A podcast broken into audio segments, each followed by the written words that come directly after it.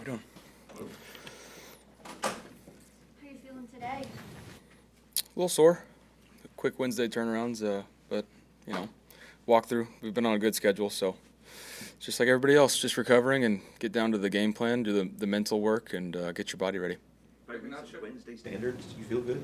And you have- By Wednesday standards, yeah, didn't take too many hits. Feel pretty good. Um, yeah, I mean it was a it was a physical game, but for the most part, we, we came out all right.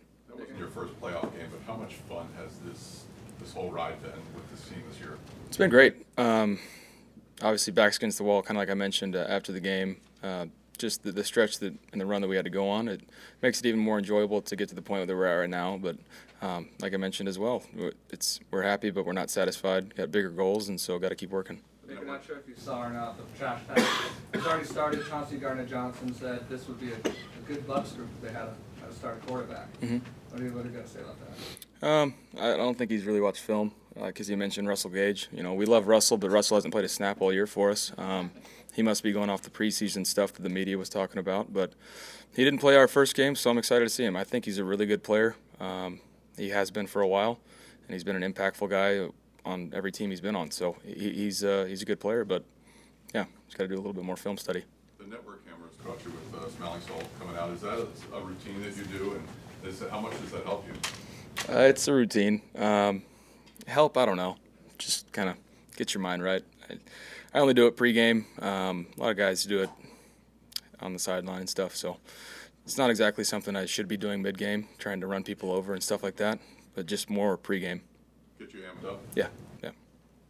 What's the, the rowdiest environment you've ever played in? And of course, you know, going to Detroit, I'm Mhm. sure you have to prepare for Yeah. a crazy crowd noise coming your way. Yeah, um, for me, Minnesota's always a great environment. Um, but playing in Kansas City during the playoffs was great as well. But just talking to some of those Rams guys, they said it was the loudest thing they've ever heard. So we got to be completely ready for that. Um, it just comes down to everybody knowing exactly what our game plan is, all the calls to and from, because there there could be certain times that they might not hear certain things. They might have to plug and play some of the words. Um, so just everybody doing the mental work to get get prepped for that. But it shouldn't be a surprise to us. It, it's going to be a great atmosphere. In Minnesota, it's where it all started for you guys with that road win. You had five road wins this year. You actually Mhm. played better on the road than, than here in the regular season.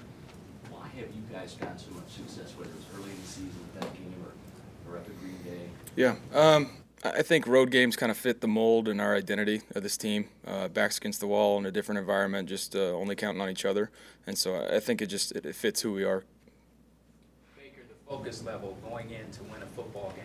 Just talk a little bit about that. Um, it- you know, specifically for playoffs, it, it's you know heightened awareness. Um, obviously, it's always great atmospheres when, when it comes down to it for the playoffs because of what's on the line, what's at stake. But uh, it just comes down to the details, the little things, executing correctly. I mentioned it prior to last week. Was you know teams in the playoffs don't beat themselves. The team that makes the, least amount of mistakes is usually the one that wins. So taking care of the ball, eliminating negative plays. So um, just knowing your job front and back, uh, knowing whatever plays and schemes we have in the game plan, and knowing exactly what looks we're, we're going to be expecting, and, and go execute. Good touchdown to Chris at the end of the game. kind of like just backyard football, right? You saw the blitz. You, Mhm. the, you were mic'd up. You said, "You ready, Chris?" It's kind of like the audible. Yeah. And then just kind of take us through that play and. Yeah, um, we had had a s we had one play called and said, all right, when we come out of this timeout, um, expect some pressure, uh, and they, they gave us that look. So check the protection, and Chris did a great job. It's it's one on one ball for the three guys that were running routes, and uh, he did a good job just looking up and finding it. So it, not exactly a perfect throw by any means, but a, a great play by him. There's a pressure position to begin with, week one through whatever, right? But when you get in the postseason, you're two and one in the playoffs, you've had a lot of fourth quarter drives and things like that. What is it, it seems like the more chaotic things get, Mhm. uh, sort of, the- better you Yeah. play even at times. So what is it about you, you just kind of have this clutch gene or? Um, I wouldn't necessarily say that. For me, you know, when it talks about when you talk about fourth quarter drives and, and some sort of hurry up offense late in the game, um, it, you go back to the fundamentals. You go back to the whatever your foundation of your offense is, and, also looking at the defense, they can't get some of their crazy calls in. So they're they're going to go to their base calls as well. And so it's just doing the little things right. And that's that's some of the stuff that Dave's done such a great job from day one of installing what we're going to be doing in up tempo, two minute offenses. Um, and so everybody's on the same page when it comes down to that. We've had a lot of reps of those plays. Teams have obviously tried to take Mike out uh, of the game and and Chris at times, but the fact that you guys beat Philadelphia with, with Trey, David Moore, and Otton, how much do you think that's gonna open up things uh, throughout the playoffs? It should. Um, I, I think teams just have to respect. Uh, obviously, Demos can roll, but just when he gets the ball in his hand, special things happen. And then Trey's speed is just elite. Um, and so they, they, people just have to respect it. And obviously, Cade's had an unbelievable year for us. Been so reliant over the middle and some of these catches that he's had. Um, so it, it just it makes our job easier to where teams can't just do one thing and take everybody away. Um, so it's and for me, just going through my reads and finding the one-on-ones, finding the open guys, and uh, just trusting that our system and the way that we're calling things are going to move people around, move Mike and Chris around, so they can't get double teamed every play. You mentioned talking to some of your former Rams teammates. How much were you able to glean from, from them, having just played them? Yeah, um, you know, talking to them about you know what what exactly their game plan of attack was, but mostly environment stuff uh, of what kind of atmosphere it was, and um, they said it was an unbelievable one. So we're expecting the same thing. Obviously, the next round it's only going to be even more exciting, and um, yeah, we got to be prepared. Do you think it actually is helping you being the underdogs? You'll be the underdogs in this one if you win. It's been like that since the beginning of the year. Um, not necessarily. I think that's just the title. I think our mindset as a team is an underdog mindset. So it wouldn't really matter what people are saying on the outside. It's more of just the mentality that we have and that we carry. Bigger, you've gone up against Todd Bowles' defenses before. You've known for a while. You see Mhm. guys out here in training camp. So he's a head coach and a, and a play caller. It sucks to go against. I wondered about that. As a quarterback, is it just a lot to prepare for, or what? It is because he's always got wrinkles in there that you haven't seen or uh, haven't prepared for, um, and it just it he does things that make you have to get the ball out on time. And we have the coverage players that we do, it makes it really really hard for opponents. So um, that's and and for us offensively, it's we got to play complementary football and start fast so they can do some of those things. And so we have to do that as a, as a team game. Baker, you have a lot of support from your teammates. Uh, I know fans really like you. They'd like to see you back next year.